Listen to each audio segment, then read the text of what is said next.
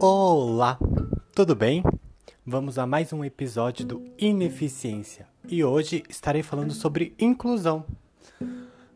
Este ano teve bastante repercussão nas mídias por conta da inclusão nas escolas, de retirar os alunos na inclusão, né, os alunos especiais e irem de, serem destinados a um, uma certa escola específica, instituição, né? Houve bastante problema disso. Vou dar dois pontos. Primeiro ressalto aqui que eu sou contra, né?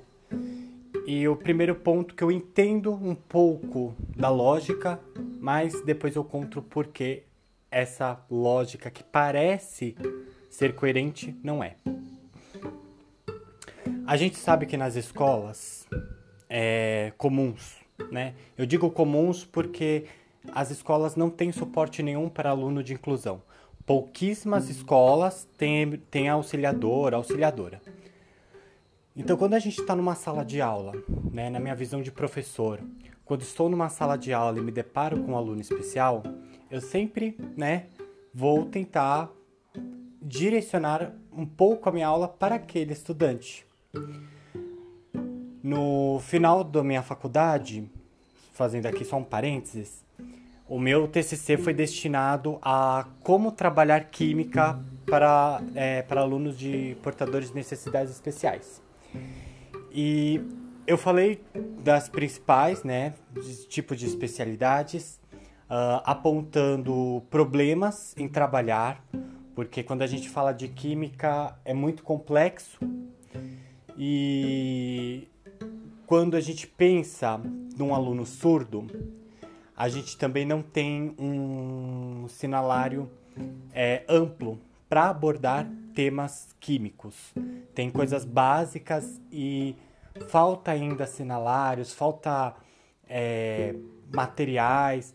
As, os laboratórios não são feitos para alunos cadeirantes, então seria muito é, dependendo do laboratório, até complexo e perigoso inserir um cadeirante dentro de um laboratório. É, não temos vidrarias, poderia, ou vidrarias, ou algum outro tipo de material plástico que um aluno de Libras pudesse usar, com materiais que não são perigosos, né, que ele pode derrubar, pode deixar cair, que não tem problema nenhum. É possível fazer experimentos é, assim e também não há né, esses materiais destinados aos alunos. Então aí existe uma, é, uma defasagem enorme neste aspecto. Então, quando eu falo que as escolas comuns, né, chamo de escolas comuns, é porque o aluno é incluído dentro da escola, né, o aluno especial, mas em si a escola não inclui ele, e quando você está numa sala de aula com 40, 60 alunos, é, dependendo do dia, aquele aluno acaba ficando excluso. Então, a única coisa que você consegue dar a ele é uma mínima atenção. Então, até para isso fica muito difícil e complicado. Alunos surdos, se o professor não tiver um, um, básico de Libras, aquele aluno literalmente só está indo por ir porque falta profissionais, falta intérpretes para estar auxiliando. Então, quando houve a necessidade da retirada deles, eu acredito que deve ter sido este pensamento, esta linha de raciocínio para tirarem e destinarem a um só local. Mas ao mesmo tempo, quando a gente tem esse tipo de atitude, a gente exclui ele da sociedade em geral. Uh, vou dar um exemplo é diferente, mas para a gente entender. Como eu vou ensinar a, as pessoas a terem tolerância religiosa, é, tolerância afetiva, seja homossexual ou não, tolerância. É, outro termo? Étnica, se as pessoas não convivem. Então eu crio uma escola somente para negros, eu crio uma escola somente para os brancos, uma escola somente para gays, uma escola. Isso a gente está excluindo da sociedade. Então quando né, eles saem da bolha, que eu brinco muito que a escola ela é uma grande bolha, porque nós estamos protegidos, não temos grandes responsabilidades, podemos fazer um monte de besteira dentro da escola que não temos punições severas, então é uma bolha, né? Então, quando sair dessa bolha, qual será o reflexo na sociedade? Será que haverá tolerância? Será que haverá respeito? Será que vai ter a compreensão, o entender cultural? Porque nós temos culturas diferentes. Temos a cultura preta, a cultura branca, a cultura LGBTQI+, é, a cultura surda, a, cultu a cultura cega. E quando houver esse encontro, qual será a reação, né? Qual será o resultado? Então isso é muito complexo. Então quando a gente vai olhando e vai ponderando os dois lados, a gente vai encontrando vários defeitos. Então, obviamente, que é muito mais fácil a gente criar pequenos universos, que as pessoas ficam naquele universo e já está solucionado, do que a gente pensa amplamente, né, de como a gente vai abordar, vai trabalhar com coisas diferentes.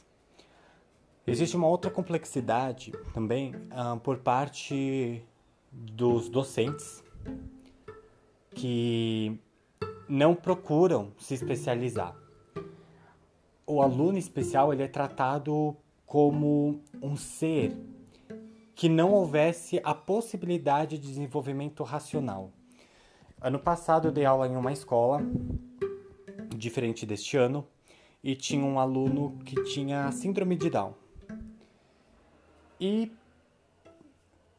ele tinha um problema familiar, ele contou para mim que ele tinha um problema com os pais, que o pai dele não aceitava, que a melhor coisa na vida dele foi a madrasta, por conta que ela que ajudou o pai a aceitar o filho. E isso eu tô falando de um aluno, se eu não me engano, oitavo, nono ano. Só que eu não sabia, né? Quando eu entrei na sala, eu não fui informado nem nada. Estava como professor substituto. E passou algumas aulas, eu perdi o caderno dele e não tinha nada. Ah, achei estranho, né? E ele não tinha aparência também. Ah, achei estranho, né? Deu uma chamadinha de atenção comum, não dei muita bronca. Aí me informaram, falaram, não, ele é especial, ele só copia. Aí eu, ah, ele é especial? Legal. Falei, tá. Aí eu perguntei, ah, como os professores trabalham com você, né? Qual é o costume? Você já está desenvolvendo algum trabalho? Ah, não, o professor passa e eu copio. Então, os alunos especiais são uma mera impressora. É muito é, engraçado falar isso e é horrível, né? É, é, essa sensação que eu tenho, que os alunos especiais das escolas públicas são é, meras impressoras. Eles estão indo para lá para tentar se comunicar, né? Tentar, porque muitos alunos excluem.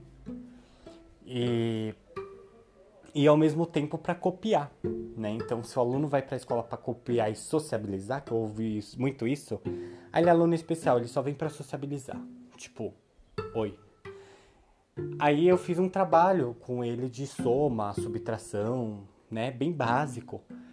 E fui indo, né? E isso é mais legal. No começo teve dificuldade, né? Uh, somar duas unidades mais duas unidades, né? 20 mais 31, tinha dificuldade, pensava, mas conforme a gente ia trabalhando semanalmente, eu vi que houve um, um avanço. Óbvio que não é um avanço, você não vai ter o mesmo desempenho que um aluno normal, né? um aluno que não possui necessidades especiais. Mas o pequeno avanço que teve ali, eu olhei o quanto significativo era, não só para mim, como professor, mas para ele porque ele se sentia feliz e ele viu que ele era capaz. Então ele se envolveu muito mais nas aulas de matemática do que os demais alunos. Então falta muito isso, um pouco do, talvez, não sei se é esforço ou incentivo, né? Eu não sei se a gente pode falar de incentivo. É a mesma coisa do tipo, ah, eu não me sinto incentivado a ajudar pessoas carentes. Eu acho muito controverso falar que não se sente incentivado em ajudar alunos especiais. Né? Entra muito, é muito estranho, principalmente quando você entra numa área, numa profissão em que você sabe que a qualquer momento você vai se deparar com aluno especial.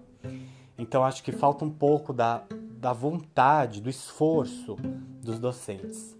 E principalmente, né, quando pensar na palavra inclusão, a gente pensa em libras.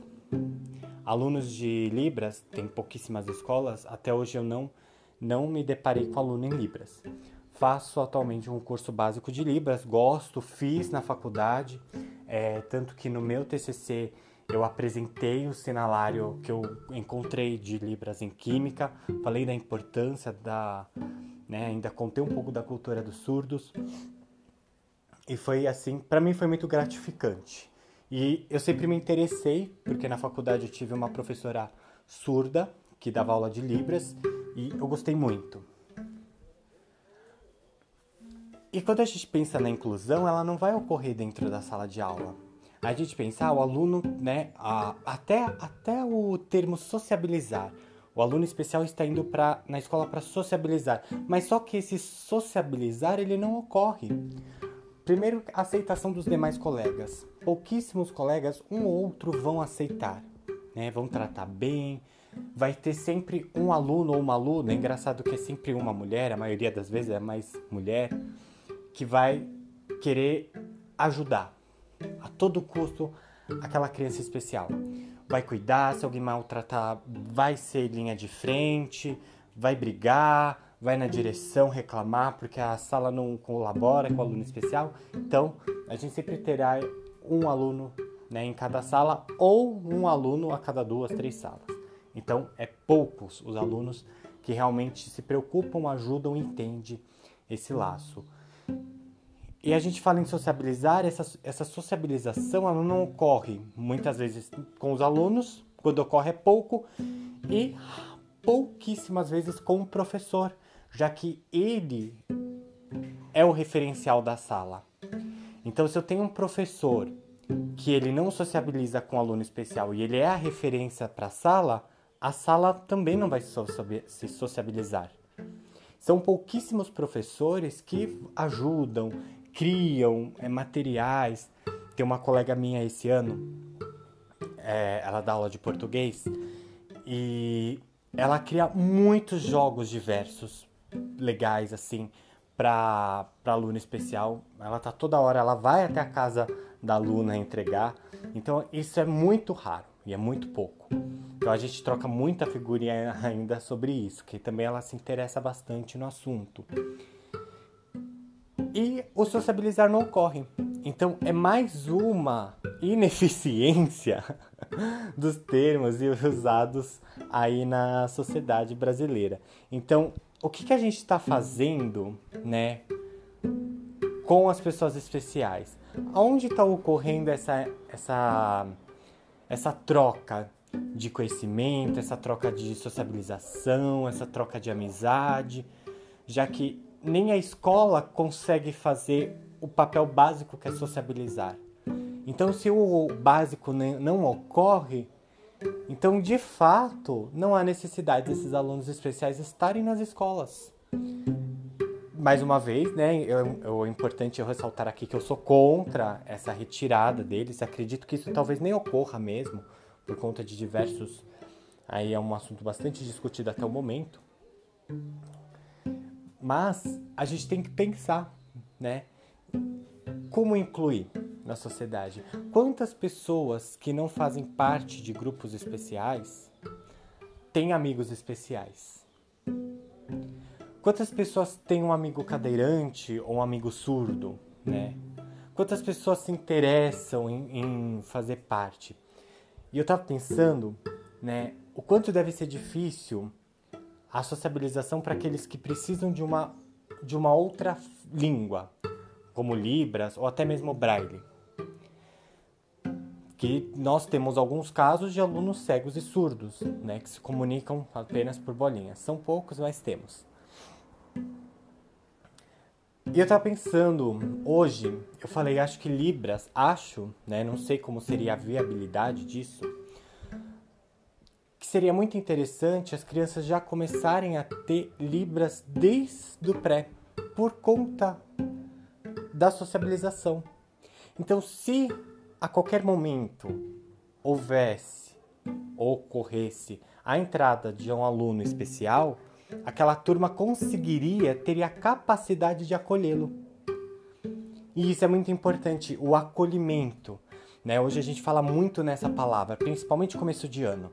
Vamos acolher os alunos novos. Olha o acolhimento. Aí a gente tem a primeira semana de acolhimento dos alunos, né? Com atividades diversificadas, aquela coisa mais do conhecer, né? Do esparecer. Mas para os alunos especiais, esse acolhimento ele ocorre e não ocorre. Ele ocorre porque o professor vai estar ali e como é, um, é uma semana mais dinâmica, o professor consegue estar mais presente, mas ele não vai ter o acolhimento dos colegas. Então ele já começa a inclusão, ela passa a ser uma exclusão desde o primeiro dia de aula. E isso vai se tornando muito mais complexo. Então, obviamente que as escolas especiais aumentaram bastante é, nos últimos anos. Ex-alunos também acabam indo para uma escola especial, eles são direcionados para escolas especiais. E, mais uma vez, né, as escolas que eu chamo de comuns, elas jamais, atual momento, elas não têm a capacidade nenhuma de acolher e fazer acontecer a aprendizagem com o aluno especial. Então, deixo aqui, como sempre em todos os episódios, uma pergunta. O que, que será que falta na nossa sociedade brasileira magnífica, esplêndida, para ter essa visão do próximo, do acolher?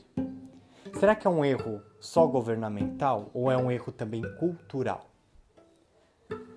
Beijos, até a próxima. Tchau, tchau.